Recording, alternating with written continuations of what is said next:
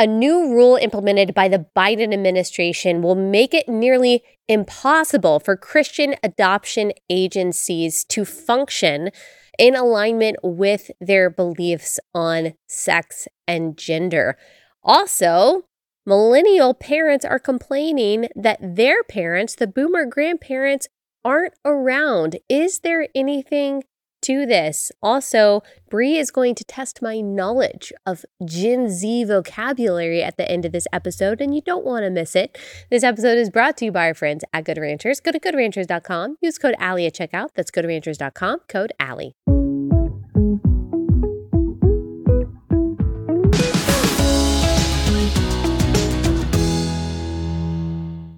Hey guys, welcome to Relatable. Happy Tuesday. Hope everyone is having a wonderful week so far. Uh Brie, did you have a good weekend? Yeah. You did? It was great. Didn't Good. really do much, but it was great. Relaxing. Have you been listening to Christmas music? Actually, no, which is weird because I'm a big Christmas person, but Yeah. I haven't really Yeah. like at all. Um, we have a little bit. I still haven't decorated that much in our house because we're getting a lot of things updated, which is just a just a, such a stressful, crazy process. So I feel like I don't even know if I'm going to. We're also going to be out of town, so you don't know if you're going to at all? uh, to decorate. I mean, I'll listen to Christmas music, but uh, we have lights on our house. That's something. That and our Christmas tree is up, but there's no ornaments right now. Well, there's been That's so people. sad. I know. There's been people painting, and yeah, I well, don't you have one here. You have one behind you. So That's true. If y'all are watching on YouTube, we have decorated the relatable set for Christmas. So, yeah, I think that I think that counts. Um, yeah, I, I do love Christmas, but I have like only one box of Christmas decorations. I'm not like the most all in. extravagant person. yeah, that's Yeah. fair. Uh, does Taylor Swift have a Christmas album? Yes, mate. I actually don't know. I think so. Mm, Swifty, some Swifty wow. trivia that you don't know. Okay, we've got a lot to talk about today, and we're going to bring Brie in several times to talk about the various subjects that we've got. But first, I want to talk about this very serious and I think very sad story that we've talked about before, but it's being reported on again, and that is the difficulty that Christian families have in adopting and fostering because of our views. Views that not just Christians have held for thousands of years, but people around the world have held for millennia, and uh, also that most of the world still holds today on gender and sexuality. This radical idea that marriage is between a man and a woman, this radical idea that boys are boys and girls are girls, that's not something that you can change by way of declaration or any kind of medical procedure. For these views, Christian families are being told you cannot foster, you cannot adopt. So, this is from the Washington Examiner. The Biden administration's Department of Health and Human Services has proposed a rule that would prevent states from using child adoption agencies, most of them faith based, that do not accept the LGBTQ ideology for children. The proposed rule was published September 28th, was then open for public comment. The comment period closed on November 27th. So it's done. The Biden administration is saying that these faith based adoption agencies, most of the adoption agencies are faith based, they were established by Christians a long time ago. Uh, if they do not accept the idea that you can change genders, that we should be chemically castrating boys and cutting the healthy breasts off of teenage girls who say that they're boys, then they can't receive state funding. Now, you'll also remember, or maybe you don't, we covered this when it happened probably about a year ago. There was another rule announced um, that said that the Biden administration will no longer allow uh, government funding for lunches in low income public schools if these public schools establish any rules that protect gender specific uh, bathrooms. And so, unless these schools allow boys into girls' bathrooms, they will not be eligible to receive the free lunches uh, for low income students. That's what the Biden administration has established. We can link information to that in the description of this episode so you know that I'm not making it up. And now they are going after these Christian adoption agencies. So, let's talk about this a little bit more. The safe and appropriate foster care placement requirements. So, already we've got the dystopian language safe and appropriate foster care placement requirements rule. By safe and appropriate, what they mean is that as an adoption agency or as foster parents and adoptive parents, you have to be okay with injecting children with opposite sex hormones. That's neither safe nor appropriate in any case ever. Here's what it says uh, The Administration for Children and Families, part of DHHS, proposes to specify the steps agencies must take when implementing the case plan and case review requirements for children in foster care who identify as lesbian, gay, bisexual, transgender, queer, or questioning intersex, as well as children who are non binary. Children who are non binary. Gosh, we live. We live in a horrible time, a hellacious time when it comes to this. Um, have non conforming gender identity or expression. Now, I just want to remind you that these things don't exist. There's no such thing as a queer child, there's no such thing as a trans child, there's no such thing as a bisexual child. These are all labels that adults, perverse adults, have placed on children to, try to justify uh, their own strange proclivities and identities. Uh, children are not transgender. They can't be the opposite sex. I mean, adults aren't either, by the way. It's not possible to be the opposite sex. You can declare yourself anything that you want to. It's not possible to transition into the other gender. But children, um, in particular, are completely unable of even having the concept of being um, the opposite sex. Yes, there is um, real, actual, I don't even want to call it, after my interview yesterday, I don't want to call it gender dysphoria. I forgot what she said that you should actually call it, but uh, there is um, a real instance, a very rare instance of young children having intense discomfort with their gender. It's mostly boys, but that's a tiny, tiny, tiny percentage. This idea that there is this huge number of quote trans children that need to be affirmed in their transness, it is absolutely a disgusting lie pushed by perverts and people who make money from creating slaves to the medical industrial complex. But this apparently is safe and appropriate for children, according to the Biden administration. Under the proposed rule, each state must ensure that the totality of their child welfare system includes sufficient placements for LGBTQI plus children that meet the proposed standards of safe and appropriate care. So, to be considered safe and appropriate, here's how they're defining this in this dystopian way to be uh, considered safe and appropriate placement for these children means the provider with whom the agency places the child will establish an environment free of hostility, mistreatment, or abuse based on the child's LGBTQI plus status. Now, you might hear that and say, okay, well, yeah, of course, we don't want children to be mistreated or abused. Of course, I agree with that. Is that happening in these Christian adoption agencies? Is this happening at these Christian homes? Let's see how they define that. How did they define hostility? How did they define mistreatment? So here's what it says The provider will facilitate the child's access to age appropriate resources, services, and activities that support their health and well being if the child wishes to access those resources, services, and activities. And what exactly is meant by that? What is meant by that, of course, is activities, resources, medical processes that quote unquote affirm this idea that a child can be the opposite sex. This is what the rule also says. The LGBTQI plus youth um, are overrepresented in the child welfare system because of a confluence of factors. Ooh, let's just like pause and think of that. Let's let that simmer for a second. LGBTQI plus youth, I don't even know what all that means, are overrepresented in the child welfare system. Why would that be? Just take a pause and think about that what the destabilization and the trauma in their lives, what that could have done to contribute to children's confusion about their sexuality and about their gender. Hmm. Studies suggest that many LGBTQI plus youth face higher rates of parental physical abuse and are more likely to run away from home or be kicked out, often because of conflict over their sexual orientation or gender identity. These ex- these experiences place LGBTQI plus youth at greater risk of entering foster care. All of this is just a fancy and empathy shaming, empathy manipulation way to say that Christians are not fit to foster and adopt children because they won't affirm this radical idea of gender ideology.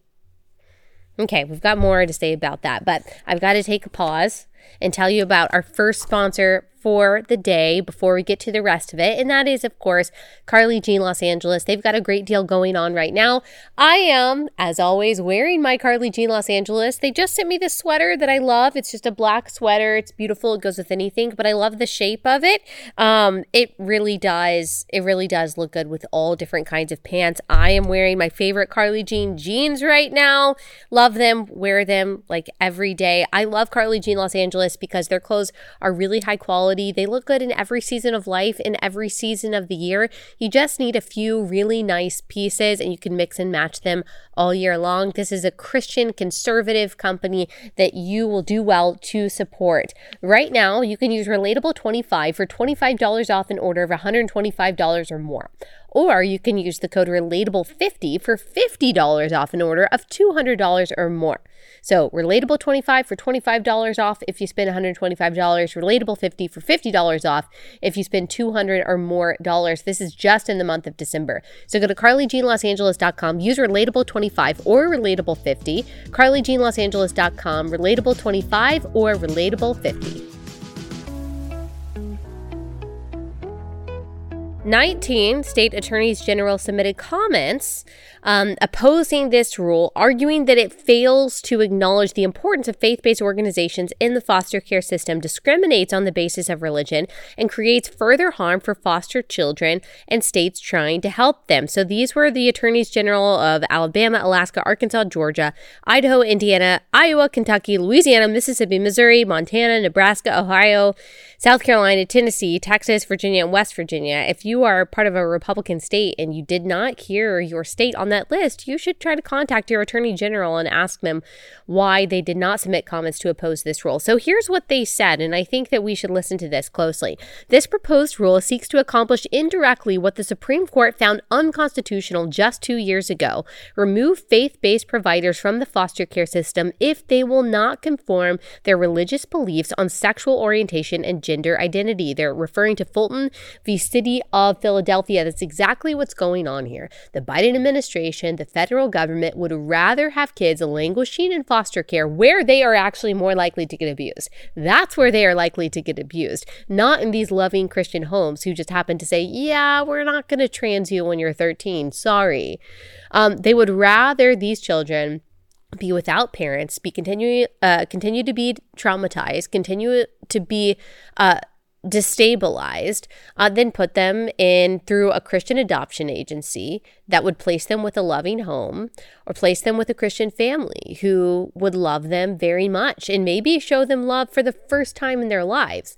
Now, I'm not saying that there are no bad foster families. Even foster families who may call themselves Christians may be bad foster families. I'm not I'm not saying that that is not possible. Of course it is. Um, however, the terrible stories that I have heard about parents adopting kids and fostering kids who have ended up abusing them have not been uh, from Christian families. Again, I'm sure it happens, but you will recall that story that we talked about last year of those two men two gay men who went through a Christian adoption agency to adopt two boys and ended up sex trafficking the two boys. Now, unfortunately, those men aren't going to get the death penalty. They should get the death penalty. It's not on the table. It can't be on the table uh, for that crime. But I think that they should. It's absolutely horrific. But the Biden administration is not interested in looking into that case or cracking down on things like that. What they're interested in, in is making sure that Christian families, who are some of the only families even willing to take these children in, are unable to adopt unless they completely renounce their fundamental Christian beliefs on sex and gender. Um, this is also what the attorneys general say.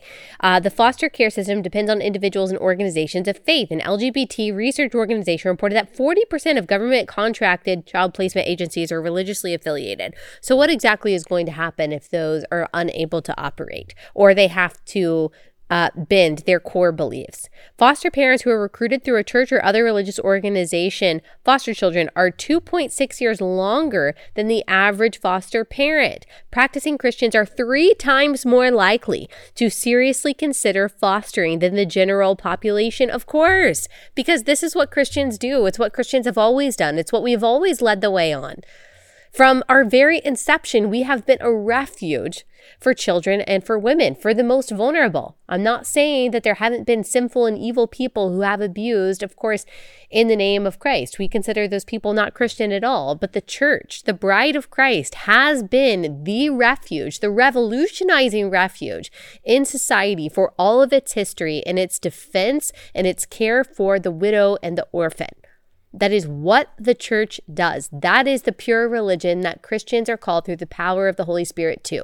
So, of course, we are far more likely than the general population to foster and to adopt. And the Biden administration is making it near impossible for Christians to practice their faith sincerely and to do that and to care for these orphans because the Biden administration is more concerned that boys can be chemically castrated if they say that they're Sally by the age of 10 than they are these children having loving homes homes with parents who may happen to be Christian. Okay, let me just let me just say this again. And I've said it before. But Christians have no business, no business voting for Joe Biden. No business voting for Democrats in general. Absolutely none. This is not nuanced. It's not complicated. Yes, both sides have their problems. That's true. No side is perfect. Jesus is not a Republican or Democrat. I'm not saying that. I'm not saying that your salvation is contingent upon who you vote for or what party you're affiliated with. I am just saying the simple fact of the matter is is that Christians should not be voting Democrat. There is no reason for it. The party of mutilating children's bodies through abortion and through gender transition should never, ever, ever be supported by a Christian, ever. There's no reason for it. And if you say, well, they're doing some other good things, they're helping the poor. No, they're not. Oh, well, they're helping the migrant. No, they're not. They're working to end racism. No, they're not. They're fighting for equality and democracy. No, they're not. They're not. That's again, it's not complicated. It's not nuanced. You've just been lied to and you've believed it. There's no reason for a Christian to vote Democrat. Now, you don't have to vote Republican. I'm not saying that. I think Republicans have a big problem of cowardice, of not being conservative enough. I would love the Republican Party to be much more conservative, much more courageous, much more biblical than they are. So I'm certainly not saying that the Republican Party is salvific in any way. You can choose not to vote. I disagree with that, but you could choose that. You can choose to vote for third party. I probably disagree with that, but I understand that calculation. There is no, no calculation that the Christian can make that will point to voting Democrat in good conscience. You can't. You can't do it in good conscience. Well, if you can, there's something really deep going on there. Again, the party of child mutilation, whether through gender transition or abortion, should never, ever, ever, ever be supported in any way by a Christian. Now, some of you have said, well, you live in these very blue areas and you have to vote between like a more conservative Democrat and like the communist Democrat. Okay, maybe there maybe there are some exceptions somewhere out there. I don't know. I guess it depends on what the Democrat stands for. But especially when it comes to Biden, there it is Oh my gosh, you have been so completely deluded and duped if you think that there is any way that you can square your Christian faith with voting for Biden. There's none. It's evil, evil what this administration stands for and fights for.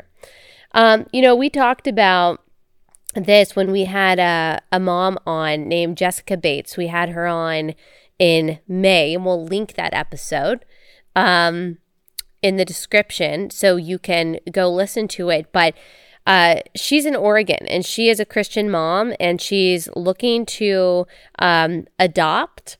Uh, children in the state of Oregon, and she was denied because of her Christian faith, because of what she believes about sex and gender. And she sued, saying that she's be- being discriminated against because of her religion. And um, unfortunately, the judge ruled against her so she will not be able to adopt. This was November 14th. The judge ruled against Jessica, saying that she cannot adopt because her religious beliefs conflict with state adoption policies. Um, that apparently she has a lack of understanding about the unique support and care that LGBTQ children require. Now, mind you, she was not trying to adopt specifically LGBTQ children. They said you can't adopt at all, just in case someone that you adopt may decide that they're LGBTQ one day and you have to be okay with quote unquote gender affirming care. They said, sorry, you can't adopt at all. So again, the state of Oregon would rather children remain orphaned than having a loving foster mom who would maybe show them love and care and stability for the first time. I want to play you a clip um, from the episode of Jessica explaining her story. Here it is. My certifier ended up calling me and um, kind of just walking through hypothetical situations. And the one that she specifically brought up was okay, well, you have a child in your care who would like to transition and needs to go have hormone shots. Will you drive this child to their hormone appointments? And I told her, no, I, I believe that our gender is something sacred. And yeah. not only that, I think I said, I, I think that's child abuse, that it's just, yeah you're not affirming a person for who they really are, basically. Mm-hmm.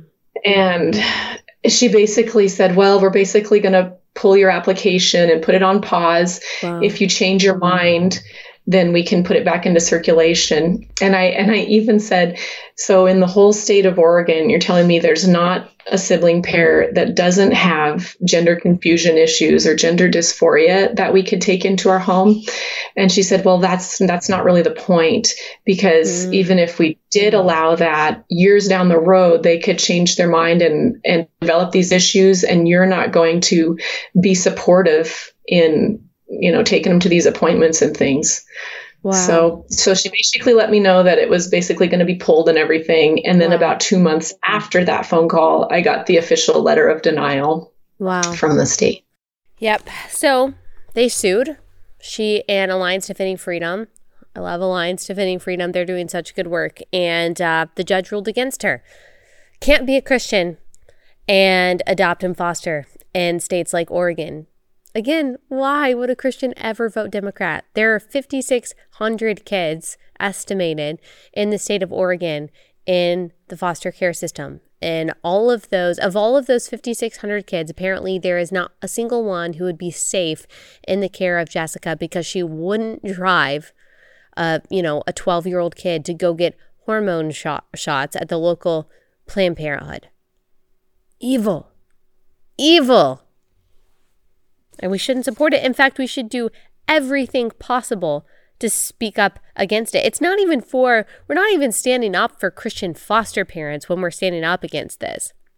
I mean, we can be, that's fine. We're not standing up for ourselves. Like, we're standing up for the kids. We're standing up for the kids who need loving homes. We're standing up for the kids who need stability. We're standing up for the kids who need to be placed somewhere that is going to show them care. But I don't know, the government seems to have an incentive in keeping these kids parentless, confused, destabilized, um, vulnerable to abuse, which they are in foster care. It's really, really wicked. And I just want to say again there is no reason for a Christian to ever vote Democrat. And I will not apologize for saying that. Um, all right. Uh, next sponsor for the day. This is a great sponsor. I'm super excited to tell you all about this. I want to talk to you about World Watch. So, World Watch is a daily 10 minute show primarily designed for students. Viewers can discover what's happening in the world and understand major concepts in the news through an engaging and adaptable format. Uh, whether you're discipling kids, teaching students in a classroom, or simply growing tired of reactionary media outlets, but you want your kids to see what's going on, again, this is like student age, uh, then you need to check out World Watch. If you go to worldwatch.news slash Allie, you can access your first three months of unlimited episodes for free at worldwatch.news slash Allie. This is a great option for parents who you don't want your kids to be in a bubble, but you're trying to make sure that they're filtering everything that they see and they hear everything that's going on in the world from a truly Christian, conservative, biblical worldview, then you need World Watch. This would be a great investment for your family. And again, with my link, you can get the first three months totally free. Go to worldwatch.news slash Allie, worldwatch.news slash Allie. Okay, I want to move on to this conversation that we've had quite a few times on Instagram before. Maybe we've talked about it on the podcast too. Um, and that is the complaint that I hear a lot of my millennial friends or millennial followers and listeners lodge, and that is that their parents, their kids' grandparents, aren't willing to spend enough time with their grandkids or help out with their grandkids. And you know, this is something that we've talked about before when it comes to the older generation's use of their cell phones and use of technology. You think, oh, it's just the younger generations that have an obsession with it, but I would say it's also the older generations too. And let me just, before we get into this, before we get into this, let me just say that I am extremely spoiled. My husband and I are extremely spoiled because um, both my parents and my in laws, uh, we rely on them so much, and I'm so thankful for them. So I am not talking about them. They all listen to this podcast, and you all are amazing and help us so much. But I am talking about a general trend of baby boomer grandparents feeling like, you know what, I've already done my part when it comes to raising kids, and I don't really feel like extending that anymore. And I now I realize that this is like a real thing. It's not just you guys talking about that to me. This is something that apparently is a problem among a lot of millennials, so they say. This was reported by the New York Post. Um, this is the headline Millennials feel abandoned by parents not available to help raise grandkids, colon, too busy. Some millennial parents say they feel abandoned by their baby boomer parents who have chosen to travel in their retirement rather than stay home and help raise their grandchildren. Business Insider found. And they give a lot of different um, examples of that. Uh, what millennials want is regular, stable, consistent support in terms of emotional support. Childcare is super expensive in a way that it never has been, and it feels more necessary than ever because of workplace demands. So I think that is a lot of the frustration. That's what one person said, but I'll give my own interpretation of this. because look i see both sides. I know that i have a lot of baby boomers who listen to this and you're going to get defensive. I know because i've already gotten a lot of your messages on instagram. Now some of you have said as baby boomers you've said oh my gosh i see this too among my friends. I don't understand it. I am with my grandkids and my kids all the time. I absolutely love it. This is what i'm made for and i help as much as i possibly can. But then another set of you are angry. Like I got one message from you said you were seven she said she was 70 years old and she said, "You know what? I didn't have any help. My grandparents didn't help. My parents didn't help with my kids. I did it all on my own and my kids need to do it all on their own too. I did my time. They need to raise their kids." Okay. I personally think that is an awful mentality. An awful mentality a terrible mentality. That is not how the world has worked for most of history. First of all, people used to have kids a lot younger. And so they would have kids, say, when they were 20 years old, and then maybe their parents would only be 40 years old. So they still had a lot of vitality in them to help out. A lot of generations have lived together. This is still true in most of the non American, non Western world.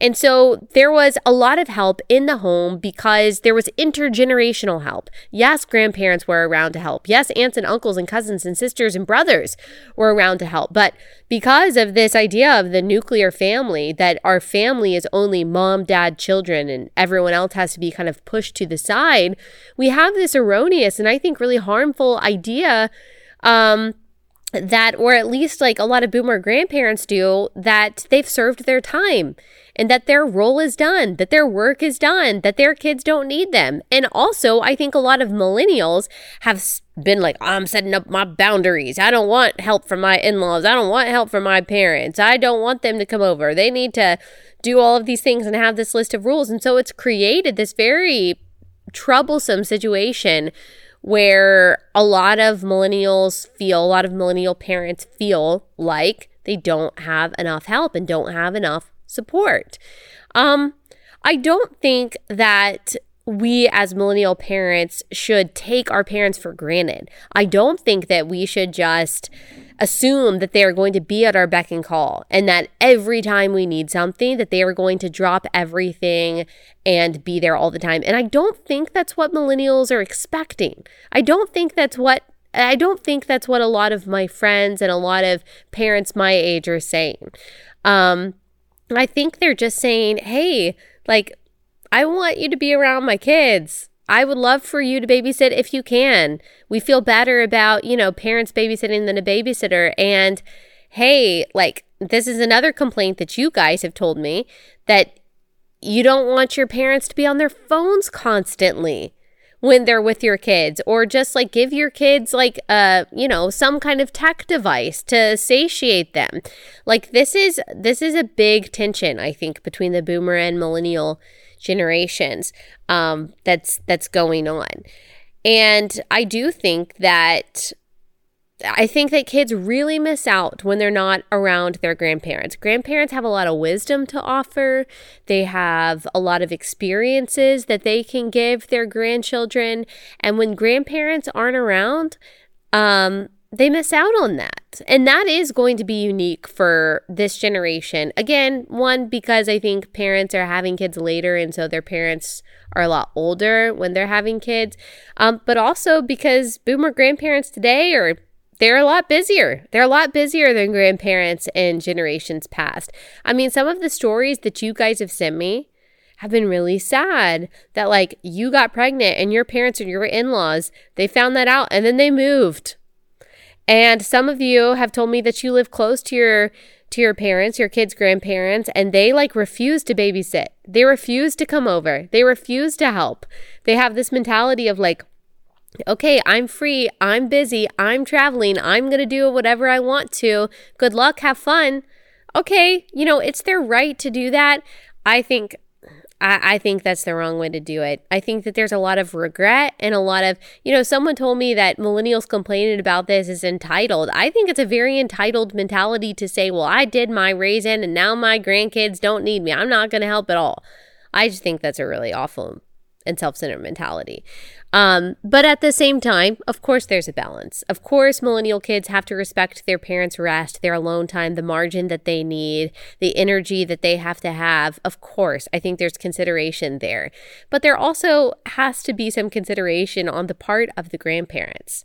And also, like, I do just want to give a shout out again, my parents and my in laws, but to all of you grandparents out there who do so much, who sacrifice so much for your kids and grandkids. Like, you make such a difference. You make such a difference. Um, such a difference in their lives. But it is interesting to see this phenomenon among the baby boomer, like tech obsessed, busy, obsessed generation. It's very, very interesting. And we'll see the consequences of that, I think, um, long term. Okay, I wanted to talk about one other thing, or a couple other things that I've been thinking about that have changed for me as I've become a parent that I think is different than how my parents raised me. And I want to see what Bree thinks about this. Bree doesn't have kids yet, but I wanted to get her I wanted to see what she thinks about that and we can kind of compare and contrast what we what we think versus a mom a mom versus someone who is not yet a mom. And one of the things that's changed for me is that I am okay with the idea. My husband and I have talked about this recently, and we have three girls, so maybe it's different girls versus boys. But we are okay with our kids living with us as long as they want to when they're adults Yes, we want them to be productive and responsible, take care of themselves, not expect for us to do everything for them when they're adults and capable. But I don't see anything wrong with adults who are hardworking and responsible, but trying to save money, feel safer at home with their parents, staying there until they get married or until they want to, are ready to move out. This idea of just like kicking your kids out when they're 18 I that I used to think that way totally. I would have never moved in with my parents after high school or after college. But now I see things totally differently. What do you think? Yeah, I actually had the same experience. And I was raised with kind of the I don't know if they ever explicitly said it, but the the thinking was when you turn 18, you leave and you go and you start your adult life, whether it's college or whatever. For us it was college. And um and that's just kind of what I believed. And then I think maybe five or six years later, my dad made it very clear that he had changed his mind on that and that he regretted kind of that mentality of trying to push us out um, because you don't get that time back and um, and so now he's very he's like if any we're we're older now obviously and he's like if any of you needed to come home like of course you could live with us. So I agree with you. I don't like if I had kids who were nearing that age, I also wouldn't mind them staying, especially um, everything's so expensive. It's not like they're going to be able to like go buy a house, you know? So Yeah. it's just different, I think, than it was when uh, the last generation was kicking their kids out of their house. Yeah. Um. So, but yeah, yeah. I mean, it is about balance, and and you want your kids to be motivated to like make something of themselves. But, um, yeah, I, I Yeah. totally agree with you.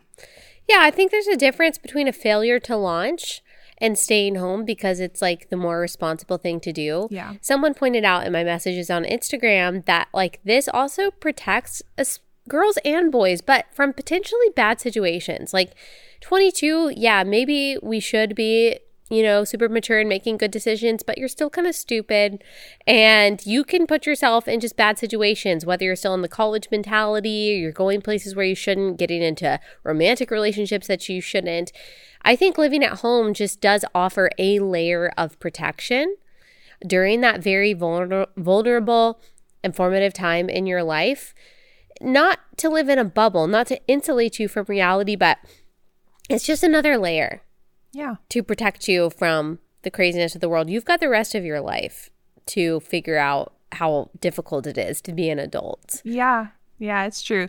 And I, like you said, I'm not a parent yet, so it's not like I have a, a an abundance of wisdom in parenting. But I do think that there's probably like for parents, they probably have to have the discernment to know like is my kid just kind of free riding here and should how much like should I be pushing them because I know Yeah. people who do need to be pushed out of their house Yeah. and they need to be pushed to go get a job.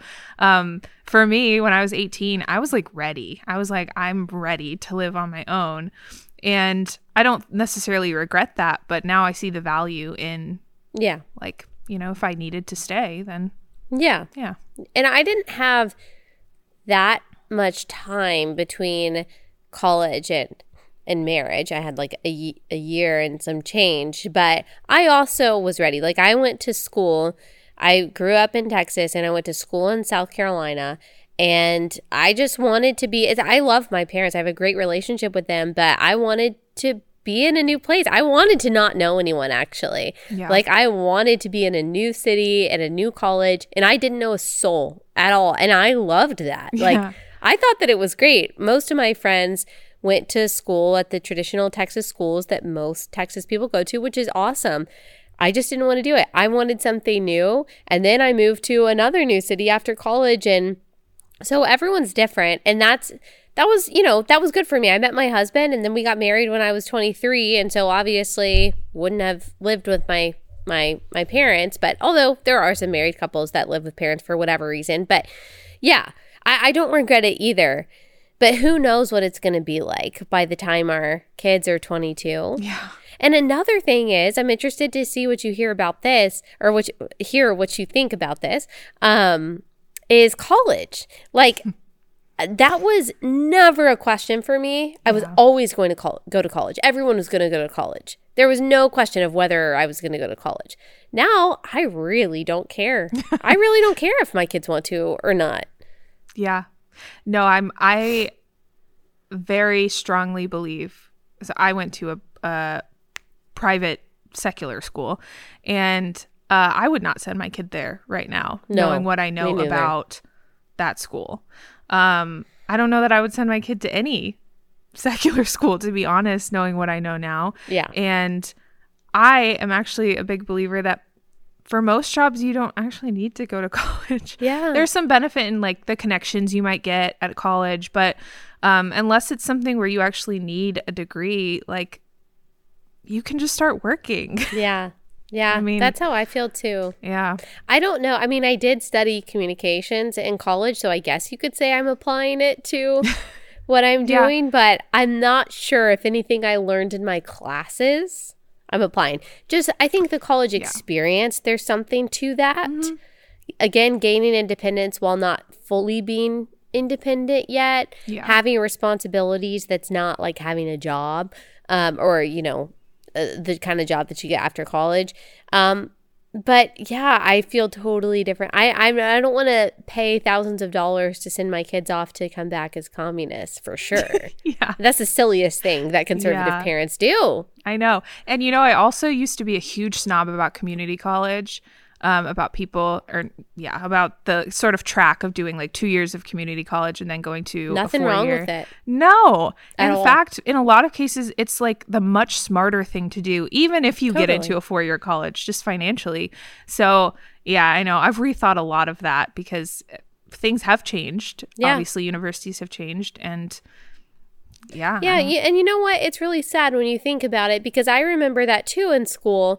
People making you feel like community college wasn't good enough. Yeah. like you sh- you definitely shouldn't do that, or that's that's something to be ashamed of. Which is it's sad because you think about maybe the kids who would have benefited from doing that, and then they didn't because they were ashamed to do it. There's no shame in that at all. Like you said, it's actually probably the smarter choice for a lot of people. Yeah, or you know, you could go to a college where you're spending fifty thousand dollars a year. Immediately, you're cutting out hundred thousand dollars of debt. You know, if you do two years of community college, so it's yeah, I think it's silly to just think about it in terms of Yeah. yeah, yeah, Yeah.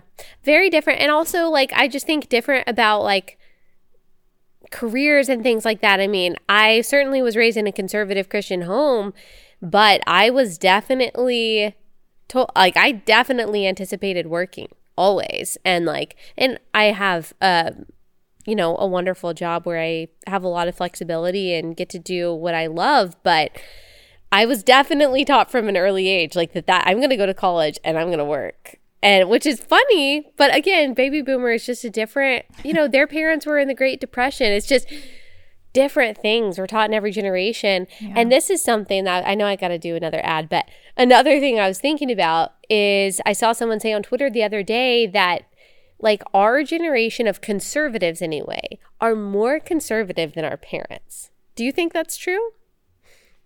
yeah, I do. I, because I think things have gotten more polarized. I mean, I wasn't really around in the same way back then, obviously, but yeah, I think that's true. Yeah. I think we've had to think about more things Yeah. than our parents did. Like our parents probably they didn't have to think about the LGBTQ stuff Yeah. like we do. And so it's made us kind of go back to the beginning and go back to the Bible and all of these things, which I think has made us more conservative Mm-hmm. in some ways than our parents, which is I think a positive. Yeah. Maybe not a full white pill, but a positive. Right. Well, and we're being fed this stuff all the time. They were Yeah. not. So, yeah, it, True. it makes sense. True. Okay.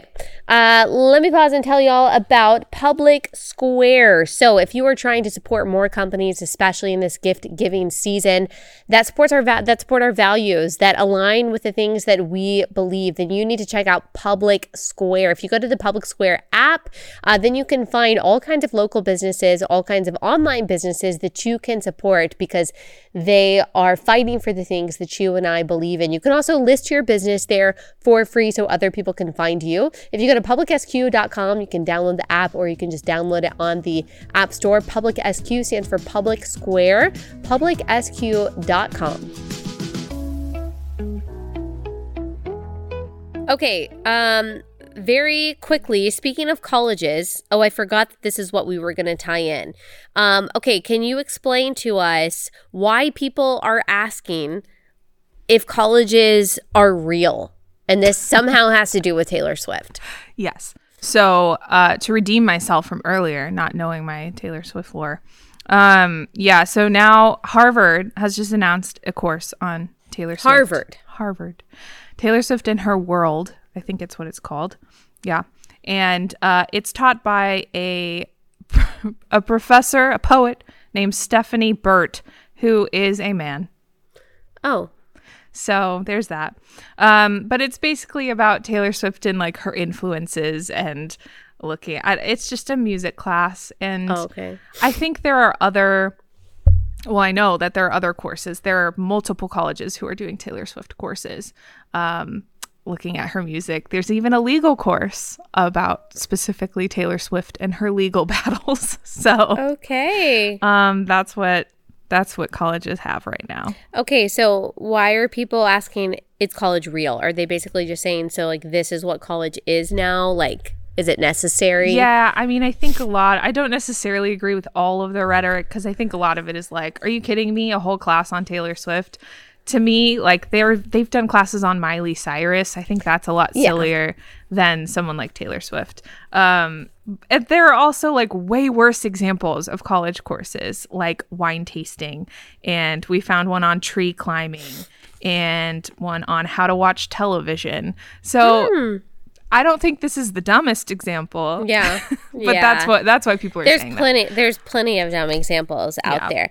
Okay, speaking of dumb in colleges and academia and all these things.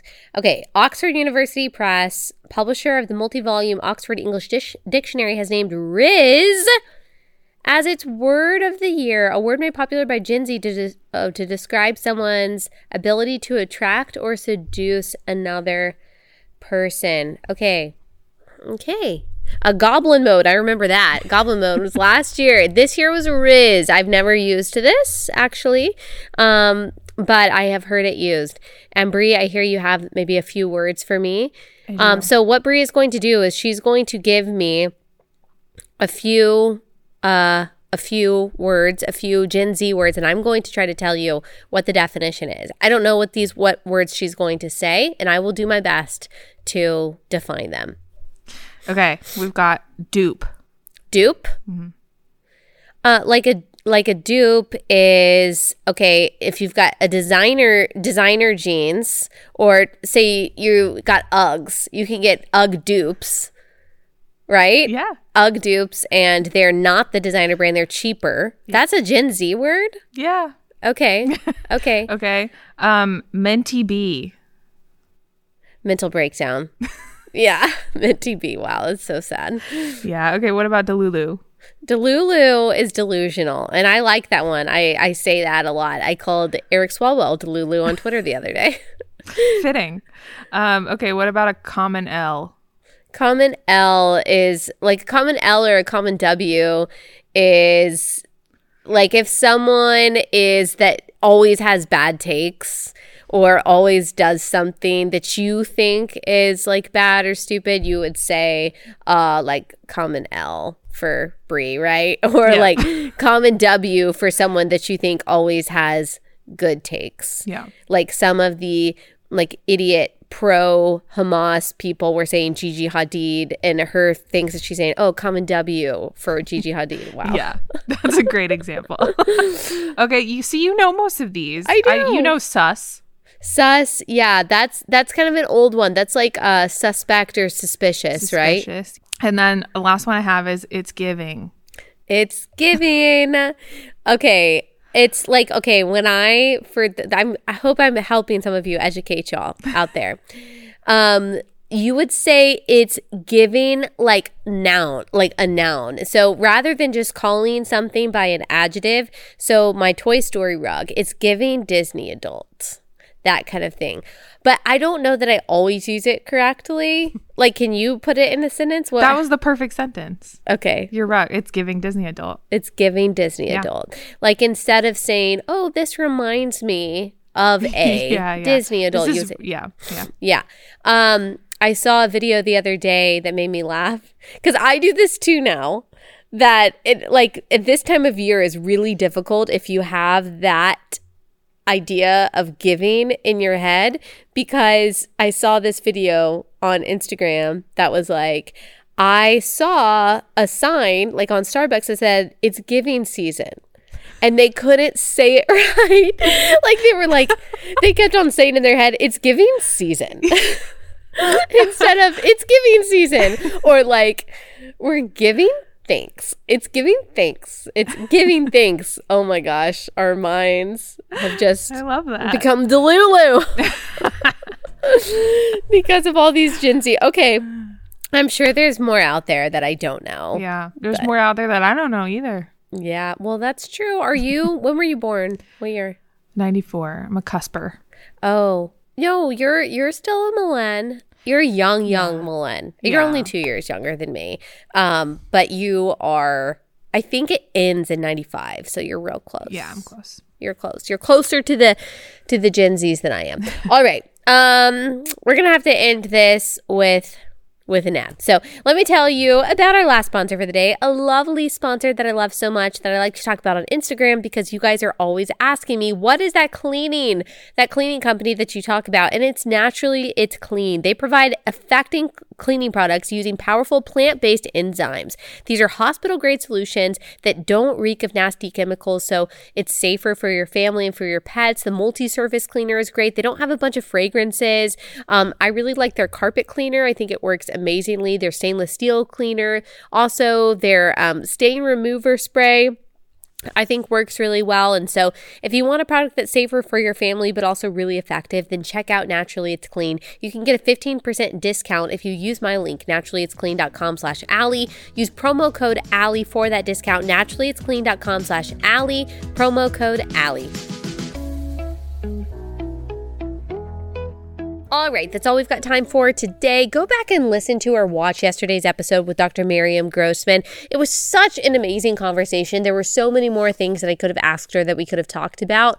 I know we talk about gender a lot. Gosh, I wish that we didn't but it is such i mean it's everywhere. And like we talked about at the beginning it's seeping into all areas of government and all areas of christian life. You're not going to be able to avoid it for long.